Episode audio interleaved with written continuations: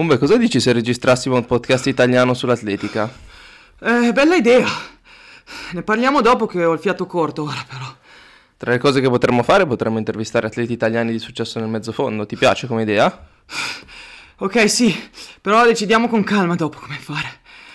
Pensavo di partire da atleti di categorie assolute, ma anche dedicare uno spazio alle categorie giovanili.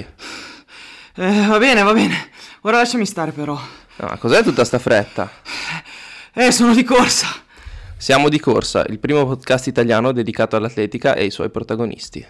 Ciao a tutti e bentornati a una nuova puntata di Siamo di Corsa, il primo podcast italiano dedicato all'atletica e ai suoi protagonisti. Io sono Francesco Contran e con me, come sempre, c'è mio fratello Umberto Contran. Ciao Fra, buongiorno a tutti. Per la prima volta registriamo non di sera ma di giorno perché il nostro ospite aveva degli impegni questa sera.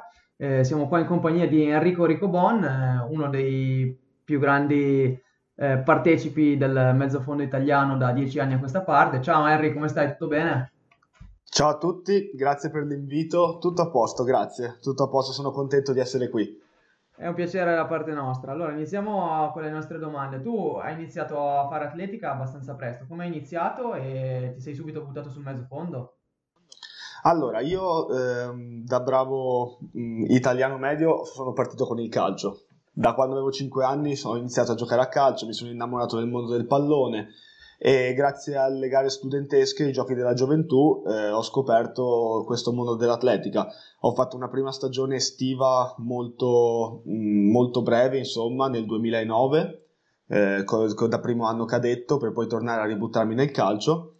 Poi, sempre grazie ai giochi della gioventù dell'anno successivo, ho visto che effettivamente sui 1000 mh, mm, qualcosa potevo valere, ecco. Allora ho deciso di proseguire ancora la, la, la, stagione estiva e dopo mi sono qualificato ai campionati italiani. E ti sei in tasca lì... un titolo italiano? Boh. Sì, non so, a caso insomma diciamo. perché veramente non sapevo nemmeno cosa fosse l'atletica, sapevo che mi dicevano tu mettiti, corri e devi arrivare primo. E io ci provavo e diciamo che ci riuscivo all'inizio abbastanza, mi veniva abbastanza naturale. E da lì dai, posso, di- posso dirlo, ero, ero, bravino a giocare a calcio, anche se oh, quando dici una cosa del genere tutti ti guardano male, però quando metti, ponderi le due cose, metti da una parte l'essere bravino a giocare a calcio, dall'altra un titolo italiano, dici vabbè, forse posso provare a, fare, a, a mettermi a correre. Arrivare, arrivare, davanti nella gara d'atletica ti restava anche più facile, visto che è stato un po' il leitmotiv di tutta la tua carriera giovanile. Infatti, anche da allievo sei andato benissimo, ti eri, eri, arrivato secondo ai campionati italiani, ma il primo anno di categoria, e invece il secondo anno allievo avevi nuovamente vinto il titolo.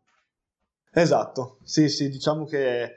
Eh, sì, cioè, quello che facevo mi veniva abbastanza bene e mi divertivo, soprattutto perché quando vinco io sono, come, come, persona sono uno che punta a vincere, quando ci riuscivo mi sentivo felice e quindi, quindi avevo lo stimolo per continuare e proseguire.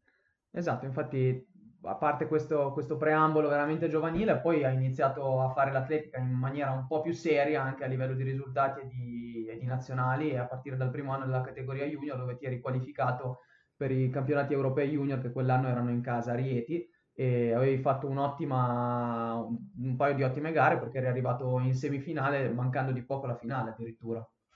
Sì, allora diciamo, sono stato un po' tra virgolette sfortunato perché adesso vedo tutte le competizioni allievi che vanno in giro per il mondo, se la godono. Se... Da me da allievo non c'era niente e quindi la, l'atletica internazionale l'ho scoperta appunto dal primo anno junior. È vero, non c'era niente casa, a meno che Italia. uno non fosse un fenomeno, perché al primo anno della categoria allievi ai nostri tempi c'erano ancora i mondiali allievi, quindi se uno avesse avuto il tempo forse poteva fare i mondiali nel 2000 e... Ecco. Ma tu neanche Guarda, lo sapevi? Personalmente boh, non lo sapevo nemmeno.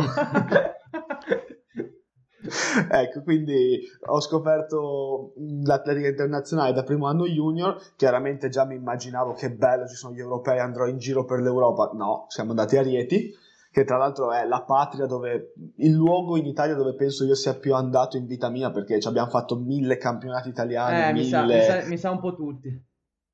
Eh sì, e anche lì, ecco, lì ho preso la prima batosta, devo essere sincero, perché sono entrato per il rotto della cuffia in semifinale mentre poi in semifinale non sono entrato in finale per il rotto della cuffia perché per 9 centesimi se non sbaglio no, o 11 centesimi non sono entrato nella finale a 8 sì, e... pochissimo, invece era riuscito forse a qualificarsi migliorati in quel caso. Migliorati, esatto, era riuscito ad entrare in finale. Vabbè, però era stato, era stato, penso che fosse stato un buon campionato, sicuramente un'ottima prima esperienza in maglia azzurra. Sì, sì, sì, mi ero divertito veramente tantissimo. Chiaro che me lo ricordo come fosse ieri, la batosta di non andare in finale mi era rimasta. Ero veramente, veramente, veramente... l'avevo sofferta, ecco. Però ci sta, ci tenevo, quindi mh, mm, penso che sia naturale come cosa. E quindi poi arriviamo al 2014, il secondo anno junior, dove ti presenti i campionati italiani indoor, vinci tutte e due le gare, però tu avevi questo vizio un po' fastidioso, no, forse di farti squalificare sempre no, in aspetta, una delle aspetta, due gare. È stato anche protagonista del 1005 in cui Nonne si è fermato un giro prima, perché ha sbagliato a contare, ha sbagliato, vero? Ahimè, ahimè, sì. ahimè, quell'anno veramente ero ero in una condizione veramente al top lì alle indoor e ho visto Nonne che è partito il giro prima ho detto madonna quanto ne ha. Due, a 400 metri alla fine parte così forte però gli sono stato dietro. E poi sto qui si è fermato un giro prima della gara io non ci volevo credere. Cioè mi sono trovato all'ultimo giro che avevo tipo 40 metri di vantaggio sì, sul secondo hai poi passeggiato detto, oh. fino alla fine e poi se non sbaglio avevi, sì, vinto, comunque... avevi vinto anche gli otto, ma avevi questo vizio di passare eh. interno alla prima corsia e quindi ti hanno squalificato. No, quella stagione lì indoor è stata letteralmente assurda. Poi era la mia prima stagione indoor, anche lì prima volta che avevo che ero entrato a contatto, prima esperienza con le... non sapevo nemmeno ci fosse l'atletica indoor che si met... ci si mettesse dentro in un anello da 200 metri al coperto. No, niente, ho fatto tre gare quella stagione indoor là. Primo campionati italiani sui 1500 che li ho vinti. E il giorno dopo sugli 800 che, che li ho vinti, vinti però facendo tipo sette passi fuori, mi hanno squalificato. Poi mi hanno portato eh, alla mia seconda esperienza in maglia azzurra al triangolare Italia, Francia, Germania e mi prendo le colpe sull'800 perché ho sbagliato assolutamente, sono stato squalificato giustamente negli 8, eh, nei, ai campionati italiani. Nei 1500 ero partito, mi ricordo che c'era questo tedeschino alto due metri, veramente una, un armadio, una bestia. L'avevo superato l'ultimo giro in seconda corsia, veramente. Questa volta l'avevo pensato. Cioè, hai, hai detto piuttosto faccio un video, chi se ne frega. Sì, non voglio rischiare niente. E eh, questo mi ha visto mentre lo passavo, ha allargato il braccio, mi ha tirato un'evidentissima gomitata. Non si sa come è finito per terra lui. E io sono arrivato, ho, ho vinto, quindi tre gare su tre vinte due squalifiche, perché giustamente poi lì c'erano dei retroscena, insomma, per, essendo una gara abbastanza così, eh, cioè una competizione internazionale però giovanile dove si puntava di più al divertimento, ecco, non esisteva una, una giuria, insomma, una commissione di giudici per decretare la squalifica o meno, si trovavano semplicemente i tre rappresentanti delle tre nazionali, Italia, Francia e Germania, quindi nel nostro anno c'era Stefano Baldini, sì, che avrà e... detto sì, ma squalificatelo perché tanto è un cappone. il copone è un cappone, no, così impara un po' All, lezione. All'inizio, all'inizio mi aveva detto... no, all'inizio aveva detto eh, è caduto, eh, sei nel torto, mi dispiace. Poi sono, hanno iniziato a circolare delle foto dove si vedeva che io ero in seconda corsia e non facevo nulla, allora mi ha difeso. Però la commissione era a maggioranza, quindi sì. l'italiano Stefano diceva no alla squalifica. Il tedesco è finito per terra il tedesco, eravamo in Germania, eh. squalificato, se venivo squalificato vinceva il francese, quindi cosa avrà votato la rappresentante francese? Per forza di cose. E quindi tre gare e tra l'altro avevi anche corso forte, avevi corso sui 3.51 avevi fatto anche il personale ah, boh, sì, no, non mi ricordo sinceramente. So che lo sa, lui tanto doveva so solo arrivare davanti. ah, è, è vero, è vero, è vero sì, sì, non, non, lo so, però vabbè dai, adesso ci scherziamo sopra.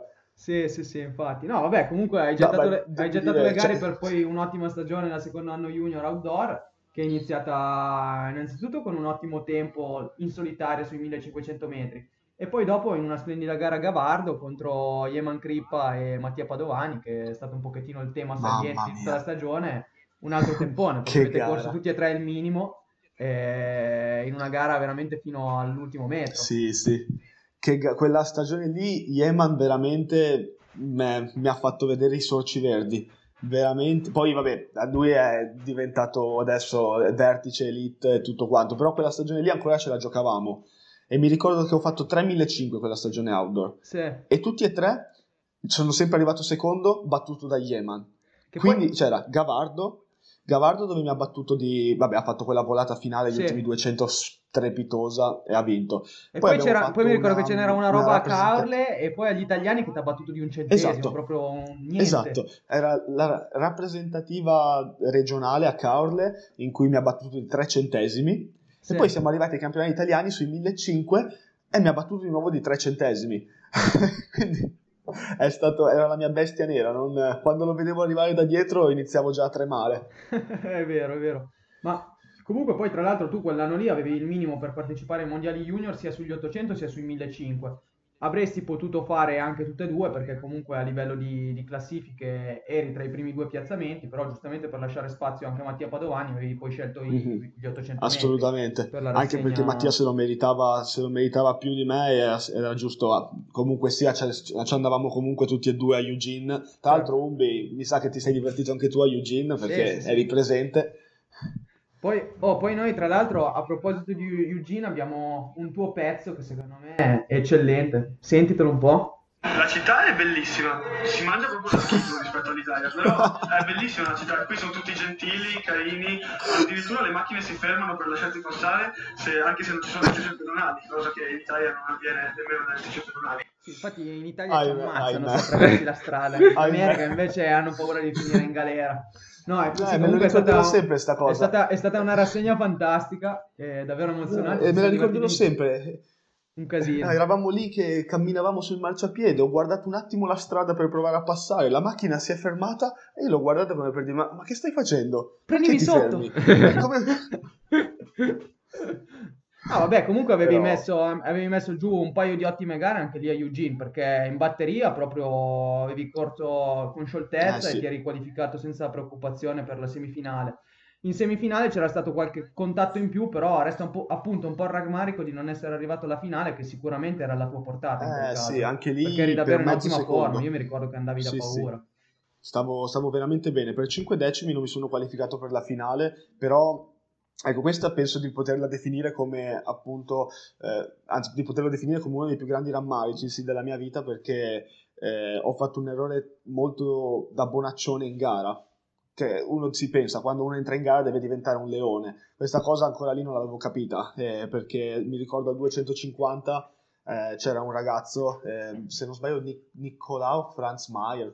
ah, sì, era uno dei favoriti, austriaco, l'austriaco, sì, sì. Fortissimo, fortissimo veramente, che era chiuso, lo stavo chiudendo io all'interno. Ha provato a passare e io mi sono letteralmente, si può vedere anche dal video della semifinale, sono letteralmente quasi fermato, l'ho lasciato passare e sono ripartito quando poi arrivi al traguardo e vedi che eh, non ti sei qualificato per mezzo secondo, fai uno più uno e capisci che sì, molto dici, magari potevi recuperarlo lì. Quella finale.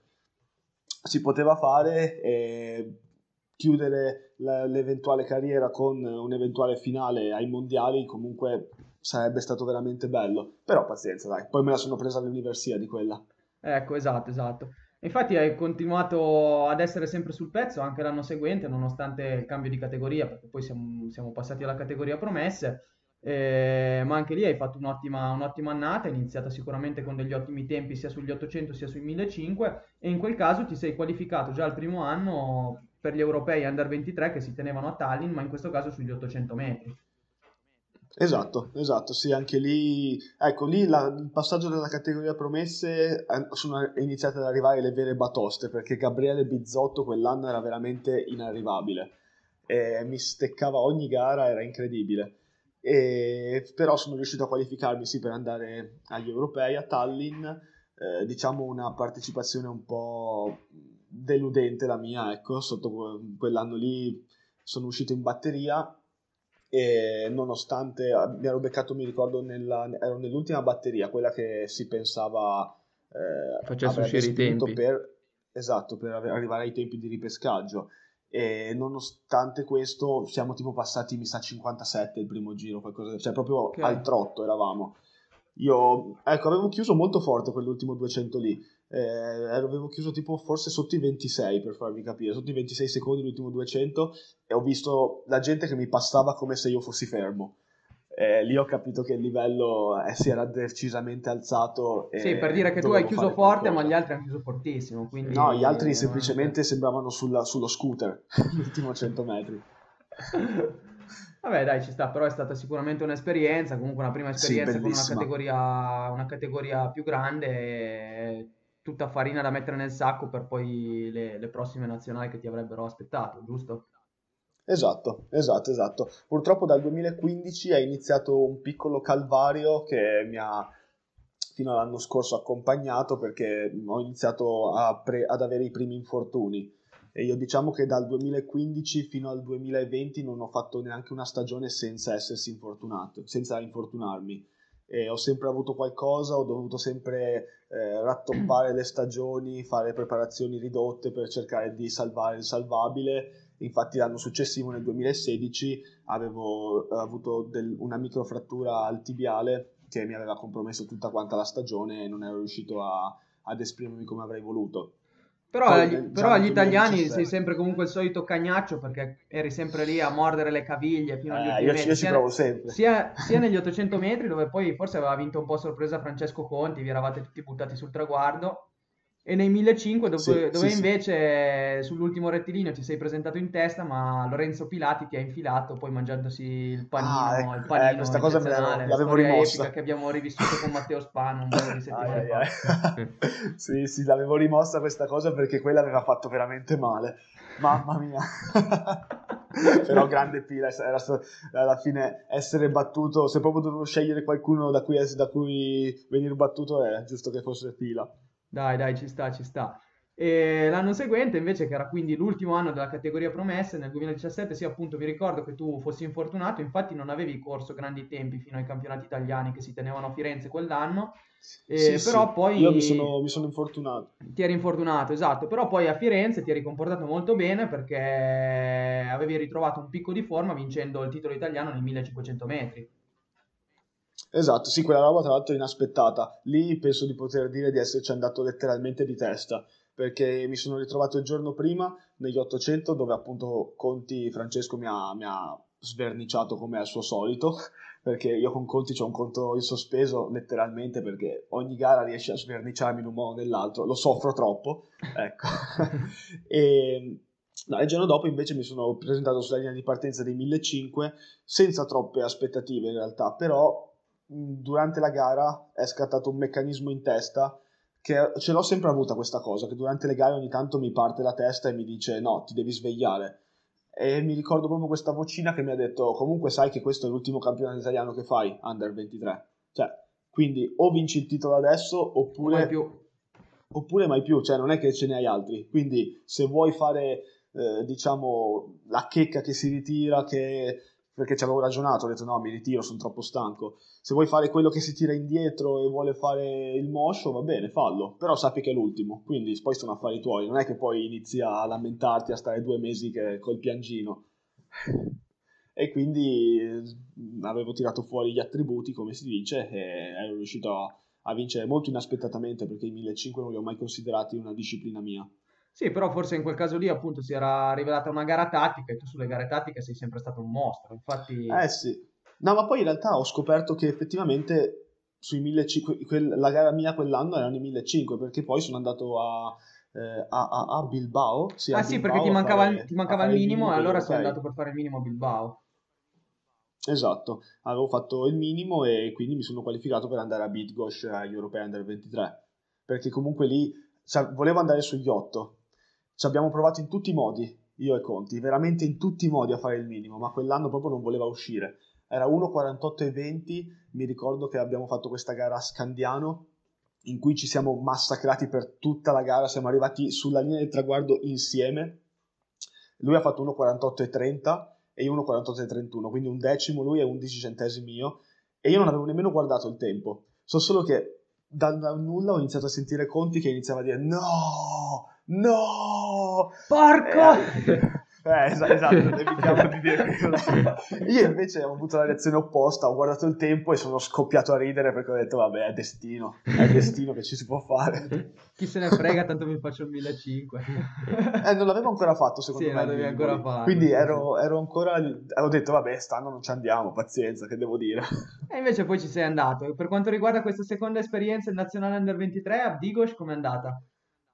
Ragazzi, io le nazionali under 23 veramente le devo cancellare come, come risultati. Anche lì siamo partiti carichissimi, veramente super super carichi e sono uscito di nuovo in batteria, purtroppo.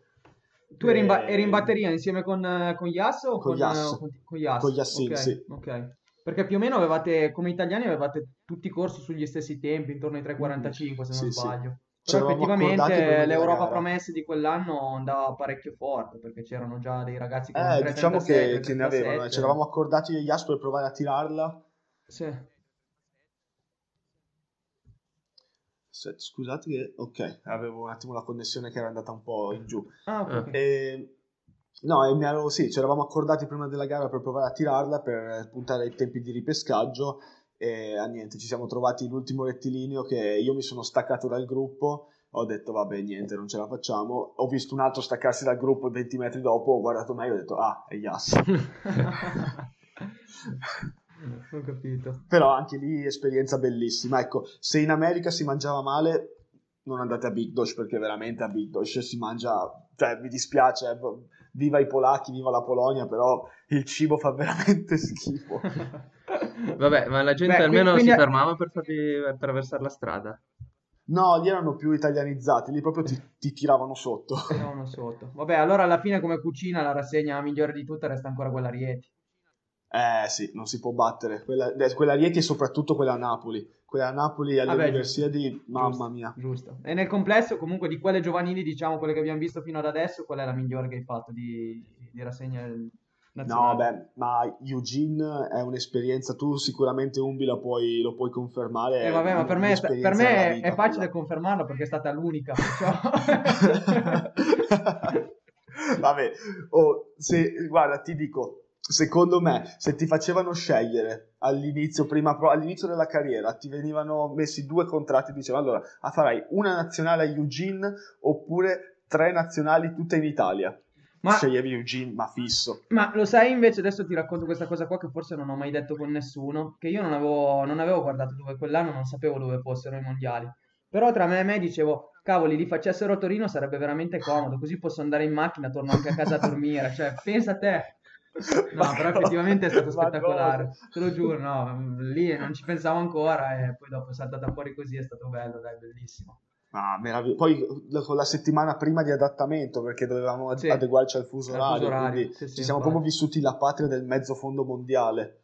Sì, sì, sì, è vero, è stato, è stato incredibile, è stato incredibile. E vabbè, comunque poi è arrivato il 2018, quindi siamo entrati nelle, nelle categorie assolute e tu eh, forse hai anche, fatto, hai anche, fatto, un cambio di allenatore perché inizialmente eri con eh, Roberto Celato, giusto a Belluno? Roberto ti... Celato, esatto. Sì. Sì. E poi, ti sei, poi ti sei, trasferito perché per gli studi ti sei trasferito in Emilia Romagna e sei passato con, eh, con Gigliotti, vero? Esatto, col prof Gigliotti è stata una cosa abbastanza sì, accordata anche con il mio precedente allenatore, con Roberto con cui comunque si sentiva sempre anche il prof, e accordavano gli allenamenti all'inizio, e... però sì, era, era definitiva come cosa perché comunque andando a 300 km da casa non aveva più modo di seguirmi, era una scelta forzata, ecco. E quindi ho iniziato ad, ad andare alla corte di, del prof Gigliotti con cui mi sono trovato assolutamente sempre da Dio, è stato non solo un allenatore ma come un secondo papà per me. Certo, ma la tua scelta di andare a studiare in Emilia Romagna era dettata anche un po' dal, dal discorso dell'allenatore, quindi...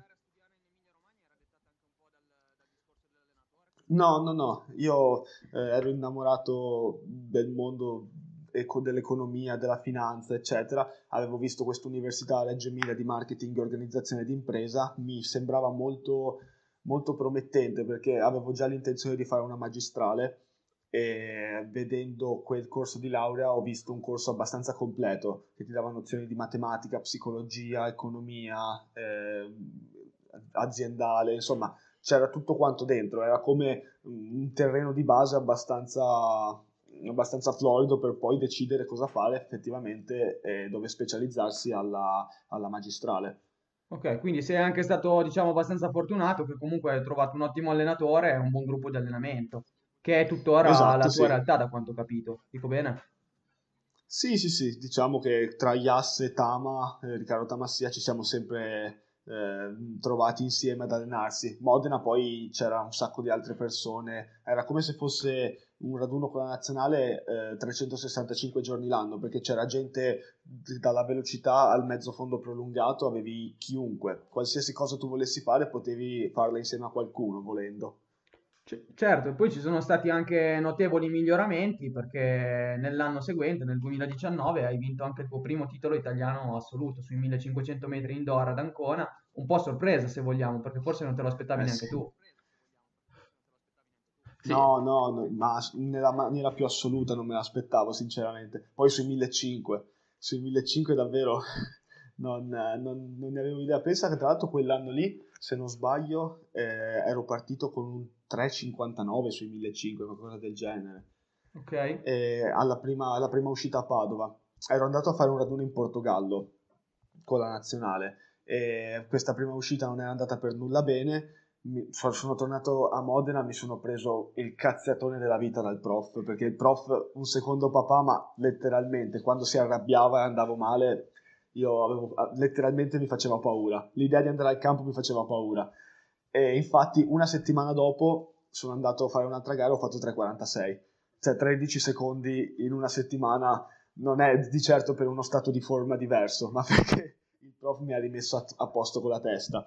E poi sono andato in questo campionato italiano in cui ho letteralmente sofferto, ho visto l'inferno dal primo all'ultimo metro tant'è che eh, al penultimo giro avevo semplicemente definito di, deciso di, di mettere la di eh, alzare la bandiera, bandiera bianca, bianca. Sì. sì. e poi invece è eh, arrivata stavo... una volata senza, senza, nessun senso ma infatti io mi ricordo che tu avevi scritto un post dove forse ti eri parlato appunto con, eh, con Prof Gigliotti prima della gara e lui aveva detto ma anche se non ne hai più tu la volata falla che te ne frega sì, e così sì, è stato. Ma letteralmente. E se, e se non cioè, sbaglio, Abdicatar l'hai superato a tre metri dall'arrivo. Sì, perché... sì, sì, sì, ma quello che, come vi dicevo prima, ogni tanto in gara mi parte questa vocina in testa che mi fa ragionare.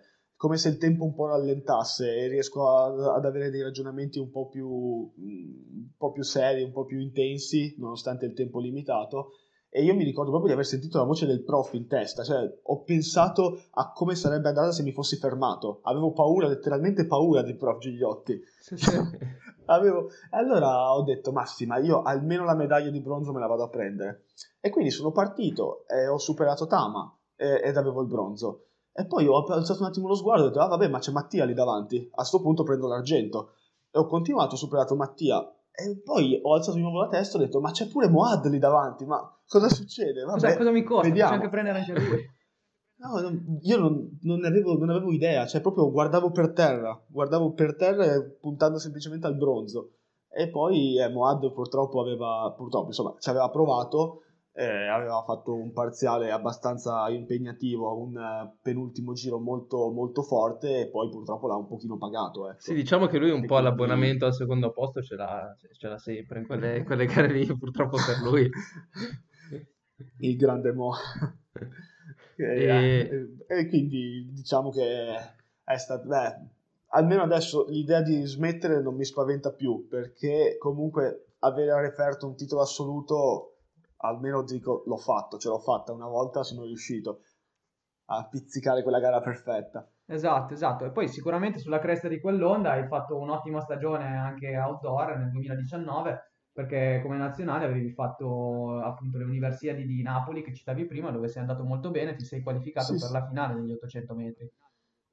Sì, e prima avevo fatto anche Minsk. Ecco, ah, sì, volevo ecco, chiederti, cioè, quella lì penso sia una delle invenzioni per nazioni più stupide della storia, con la, con la, con la staffetta 8642 che partivano dal cancelletto. Raccontaci, de, un, po', raccontaci un po' il circo di, quella, di, quella, di quell'idea di nazionale. No, ma, ma, allora, a parte che secondo me me l'hanno data un po' come premio questa nazionale perché alle indoor io avevo fatto il minimo eh, europe- eh, Euro- del, del, dell'European Athletics, quello della fila era un po' più basso, eh, avevo fatto il minimo sia su 1500 che su 8, avevo vinto il titolo sui 1500, pensavo di potermi qualificare, di essere portato agli europei assoluti indoor, cosa che non era successa.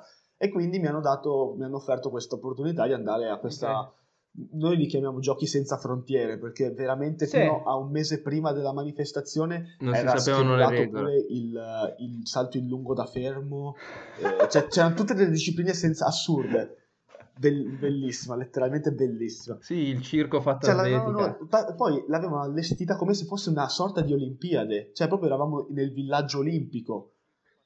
Fuori di testa. Mamma mia, beh, è bellissimo, veramente. Bello.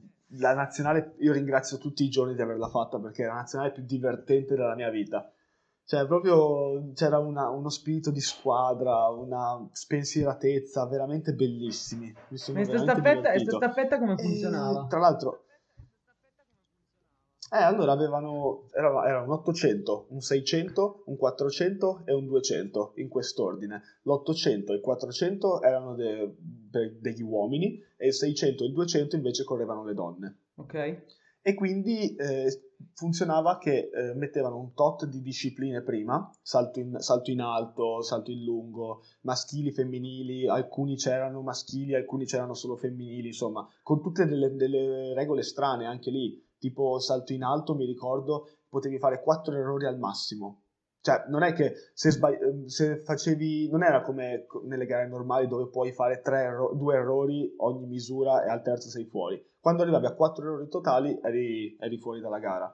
Comunque sia, ogni persona accumulava un punteggio in base al piazzamento e questo punteggio veniva trasformato alla fine in secondi di penalità in questa staffetta dove ah. la staffetta finale eh, definiva le posizioni, sì. le posizioni complessive della squadra della nazionale.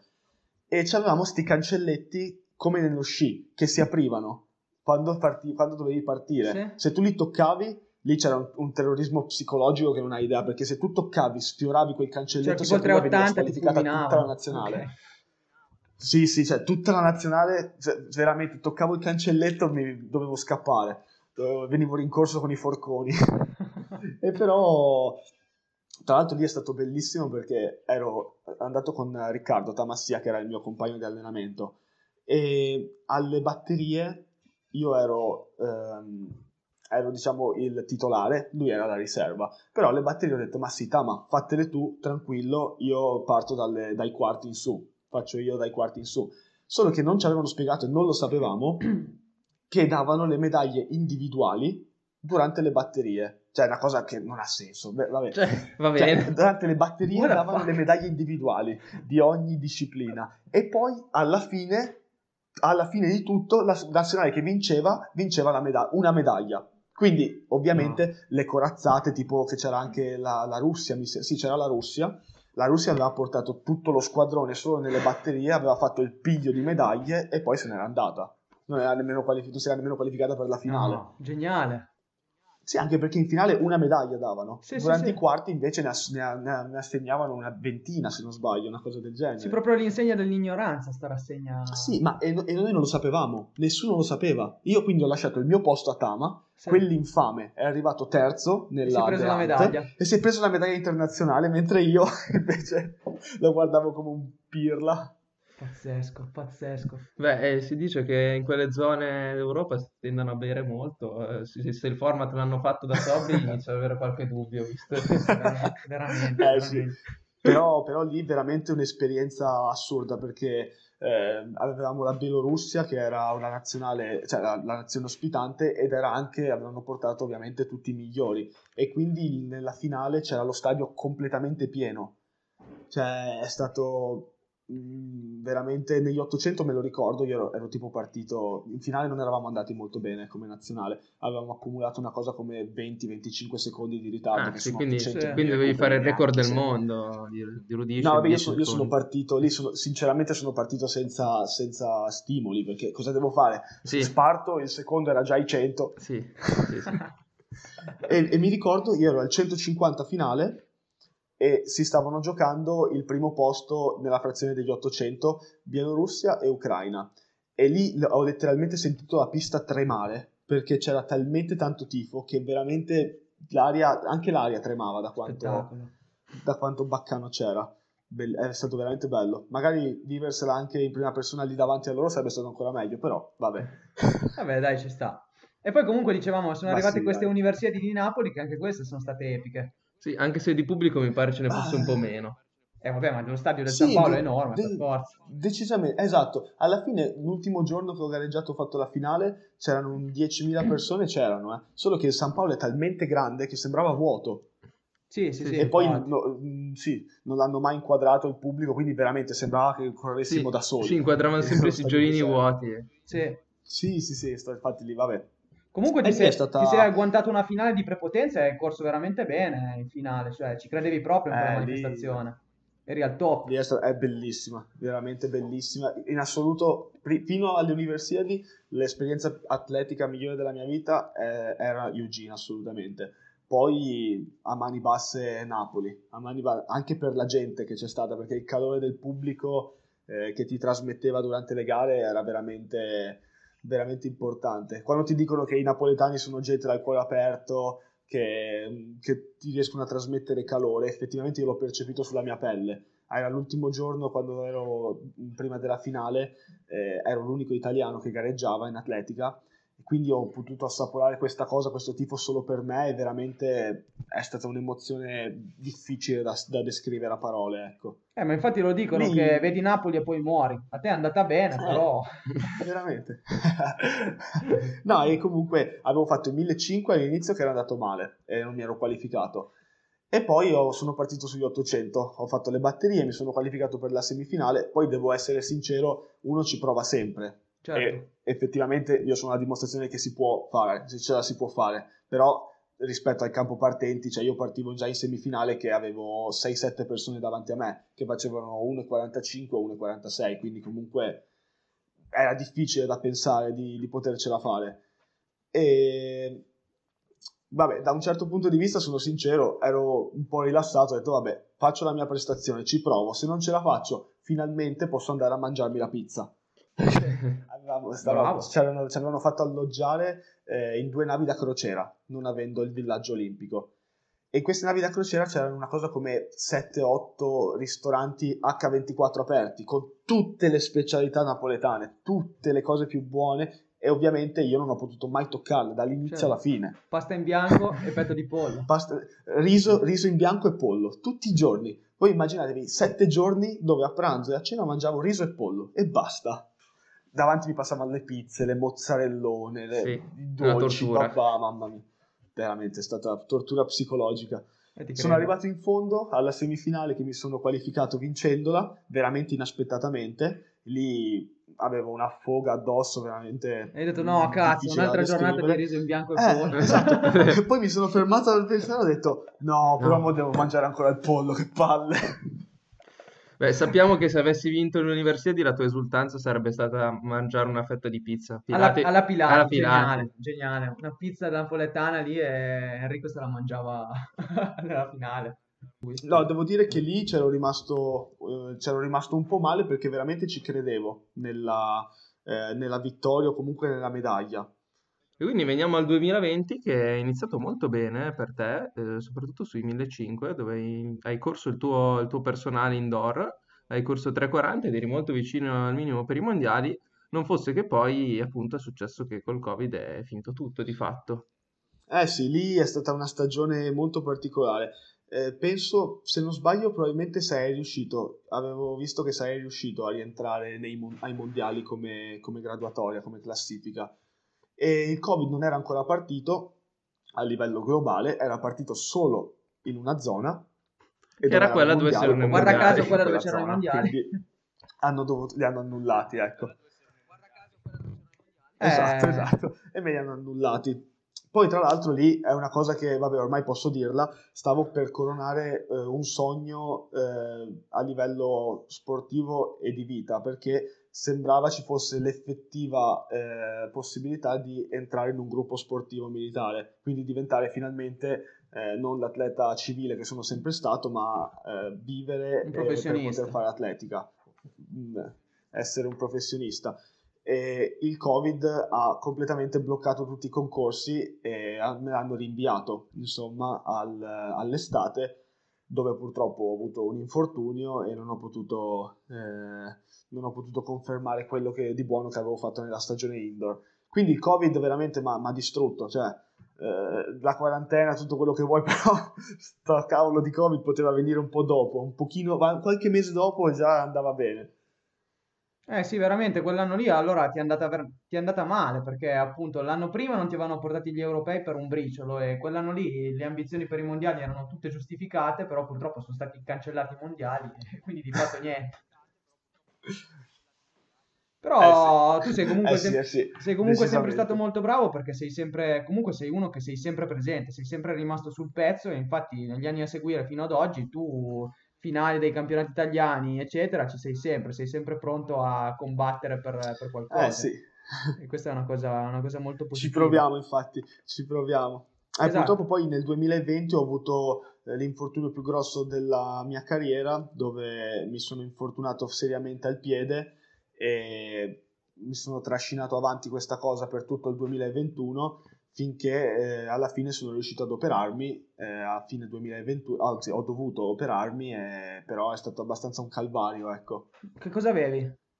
Avevo ma, una specie di ehm, tunnel eh, tarsale. Ah, ok. Avevo insomma la guaida che rivestiva i tendini estensori delle dita del piede molto stretta e con questo mi hanno fatto un intervento a cielo aperto per aprirla sì. eh, e anche per spostarmi un nervo e bruciarmi la vena, insomma mi hanno fatto un po' un... mi hanno rimesso a posto il piede, ecco, perché, diciamo. ti, perché ti portava dei problemi di sensibilità anche al piede questa cosa? No, sì, non riuscivo completamente neanche a camminare, sono stato un anno e mezzo col dolore a camminare.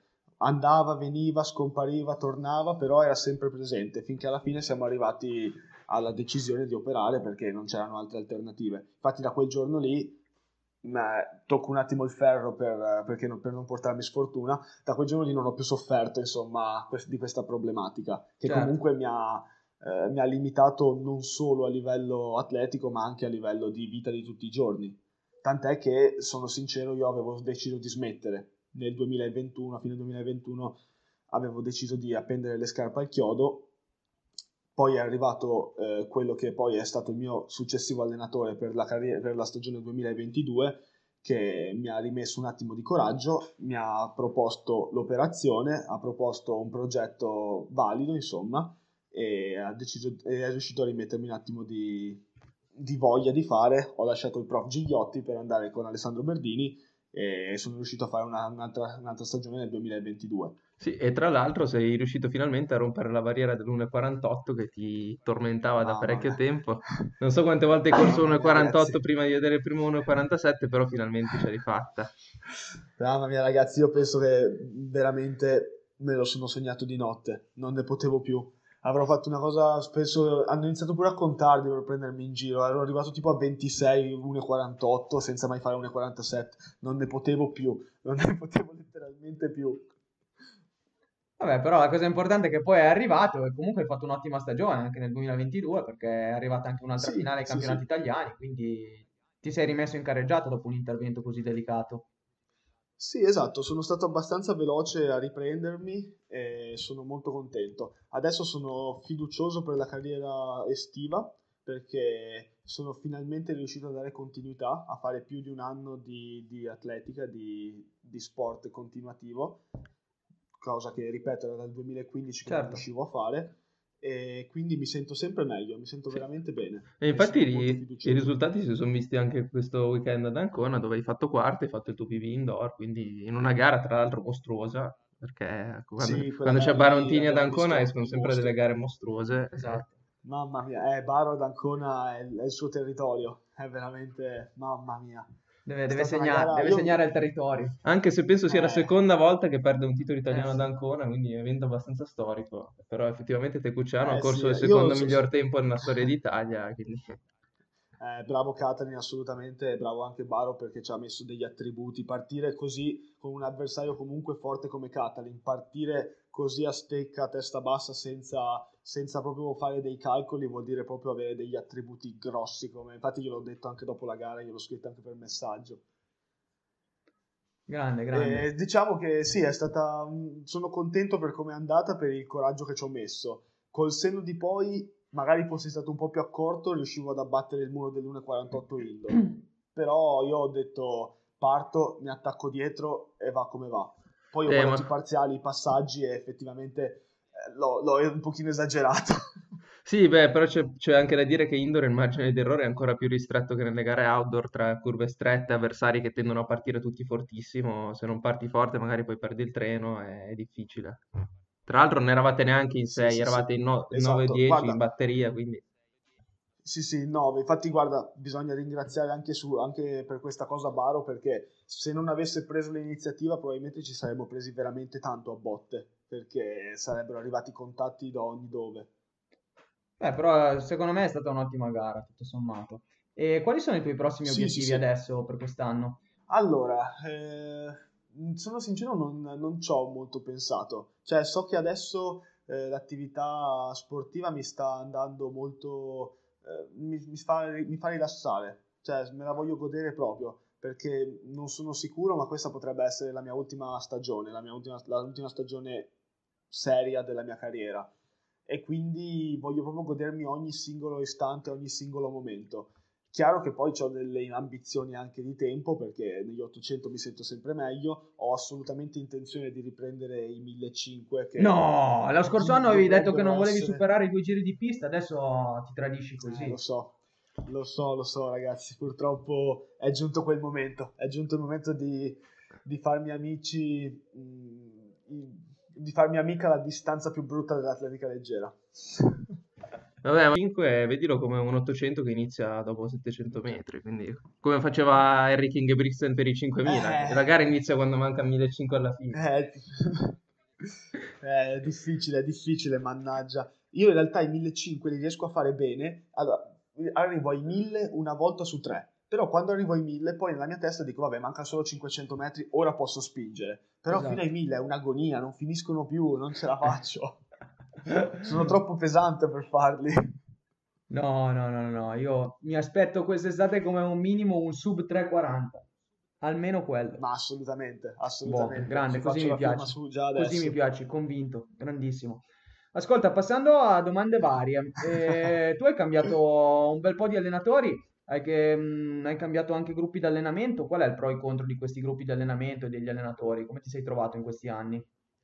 Allora, mh, beh, con Roberto e col prof Gigliotti mi sento costantemente anche adesso, quotidianamente, e sono delle persone che hanno lasciato un'impronta veramente importante nella mia vita, con cui avrò sempre un bel rapporto e non ho assolutamente nulla eh, da dire di negativo su di loro, semplicemente le scelte sono state fatte eh, per motivi extra atletici. Sono passato dal, da Roberto Celato al prof Gigliotti perché avevo cambiato la scuola. città e poi sono passato da Gigliotti a Berdini semplicemente per un discorso di testa, perché avevo deciso di smettere dopo quell'infortunio grave e ho deciso di dare fiducia alla persona che mi ha eh, che è riuscito a, farmi, a risollevarmi eh, questa, la, la, testa. Ecco. E, diciamo che l'anno scorso è stato un po' un salto nel vuoto perché sono andato con un allenatore che era, era la sua prima esperienza con un mezzo fondista. Eh, lui veniva dalla velocità, infatti sono diventato più improntato verso, eh, verso appunto la velocità rispetto, lasciando, lasciando perdere eh, la, l'aerobico, ecco. E vabbè, poi purtroppo il, il, nostro rapporto si è interrotto abbastanza eh, di colpo, di netto, perché lui ha aperto un centro e non è più stato in grado di, eh, di seguirmi e quindi adesso sono passato sotto la, la direttiva di Vaid Gutic e sono diventato un compagno di allenamento di Yassin Bui. Devo dire che sento di aver trovato la mia realtà perché eh, Wade è una persona molto competente e soprattutto umanamente veramente brava, che riesce a capirmi, riesce a mettermi serenità e se adesso sto entrando nelle varie manifestazioni e competizioni con, eh, quest- con la serenità mentale che sento di avere è molto merito suo. E quindi mi trovo benissimo da questo lato, dall'altro invece l'avere una persona come Yassin e anche tutti gli altri ragazzi del nostro gruppo di allenamento con cui stare in compagnia e potersi allenare insieme eh, vale veramente tanto perché io la maggior parte della mia carriera l'ho fatta da solo, degli allenamenti l'ho fatti da soli e fortunatamente ho una testa abbastanza dura eh, perché altrimenti penso, penso, di poter dire che un'altra persona al mio posto avrebbe già mollato, ecco, visto tutto, tutto quello che è successo eh, se ripenso tutto quello che è successo nella mia carriera. Certo, certo. E allora ti chiediamo in che cosa consiste una tua tipica settimana di allenamento? Allora, attualmente eh, faccio su sette giorni uno completamente di riposo e uno invece eh, solo di corsa lenta, di recupero. Per il resto, eh, ogni giorno cerco di fare qualcosa, eh, qualcosa di, chiamiamolo faticoso, ecco, qualcosa di allenante. Non che la corsa lenta non lo sia, però la corsa lenta, diciamo, è improntata al recupero. recupero. Invece ogni giorno, in questi altri cinque giorni, vado a stressare il mio fisico sempre con dei carichi di lavoro, così da... Eh, sì, no, non faccio cose spinte, cose eh, in cui arrivo finito e morto, però ogni giorno do costanza e, e, faccio, e faccio, qualcosa di stancante. Ho ridotto molto i chilometri e aumentato la qualità, mm-hmm. perché eh, il problema eh, personalmente, personalmente, perché il prof Gigliotti è un guru dell'atletica, non serve che lo dica io, il, personalmente però non sono una persona che riesce a correre tanti chilometri senza infortunarsi e, vabbè, giustamente il prof venendo dalla maratona era più improntato al farmi correre tanti, tanti chilometri a settimana. E, ho, de- ho, capito che non facendo questo e magari sostituendo questa cosa con allenamenti alternativi, finalmente riuscivo a non rompermi più, ecco. e, e, a dare, e, dare, costanza che penso sia la cosa più, più essenziale nel mondo dell'atletica. Beh, quello sicuramente, quello sicuramente. E qual è il tuo allenamento preferito e quello che ti piace di meno? Allora, parto da quello che mi piace di meno, ti direi in assoluto quello che mi piace di meno è la cronoscalata, ma mi piace okay. talmente poco... Un grande classico. Schifo, no, mi fa talmente schifo che non me lo mettono più, perché ah. sanno che non mi presento. Ok, ok, grande. No, no. Ok, è un allenamento che, che, ti piace, che... ti piace, talmente poco che non esiste neanche più. Sì, esatto, cioè proprio gli ho detto ragazzi, se volete che io continui a fare attività non mi mettete più le crono, perché veramente non le faccio più. Adesso eh, quello che, che, faccio invece, che mi piace di meno, sono eh, i variati, in pista, quelli, gli intermittenti, magari okay. tipo eh, 4 km, 200 metri forti, 200 metri piano, che se mi vedete farli sembra un cadavere, un cadavere che va avanti perché li soffro in una maniera impressionante. Quello che invece mi piace di più beh, da bravo mezzofondista veloce e da bravo ottocentista sono i lattacci di quelli proprio cattivi, cattivi, cattivi che ti mancano ancora due prove e senti le orecchie che fischiano, vedi tutto il mondo che gira perché sei finito e sei morto. Quelli sono non lo so, probabilmente è una vena masochista perché...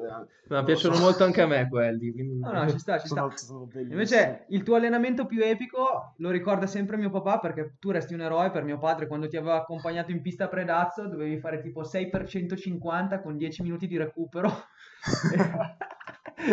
che li facevi sì, a tutte e lui non riusciva a starti dietro in bicicletta, solo che si è messo a diluviare e allora diceva che continuavi a ricoprirti di asciugamani perché avevi troppo freddo, poi ne hai fatti tre e hai dovuto interrompere perché faceva troppo freddo.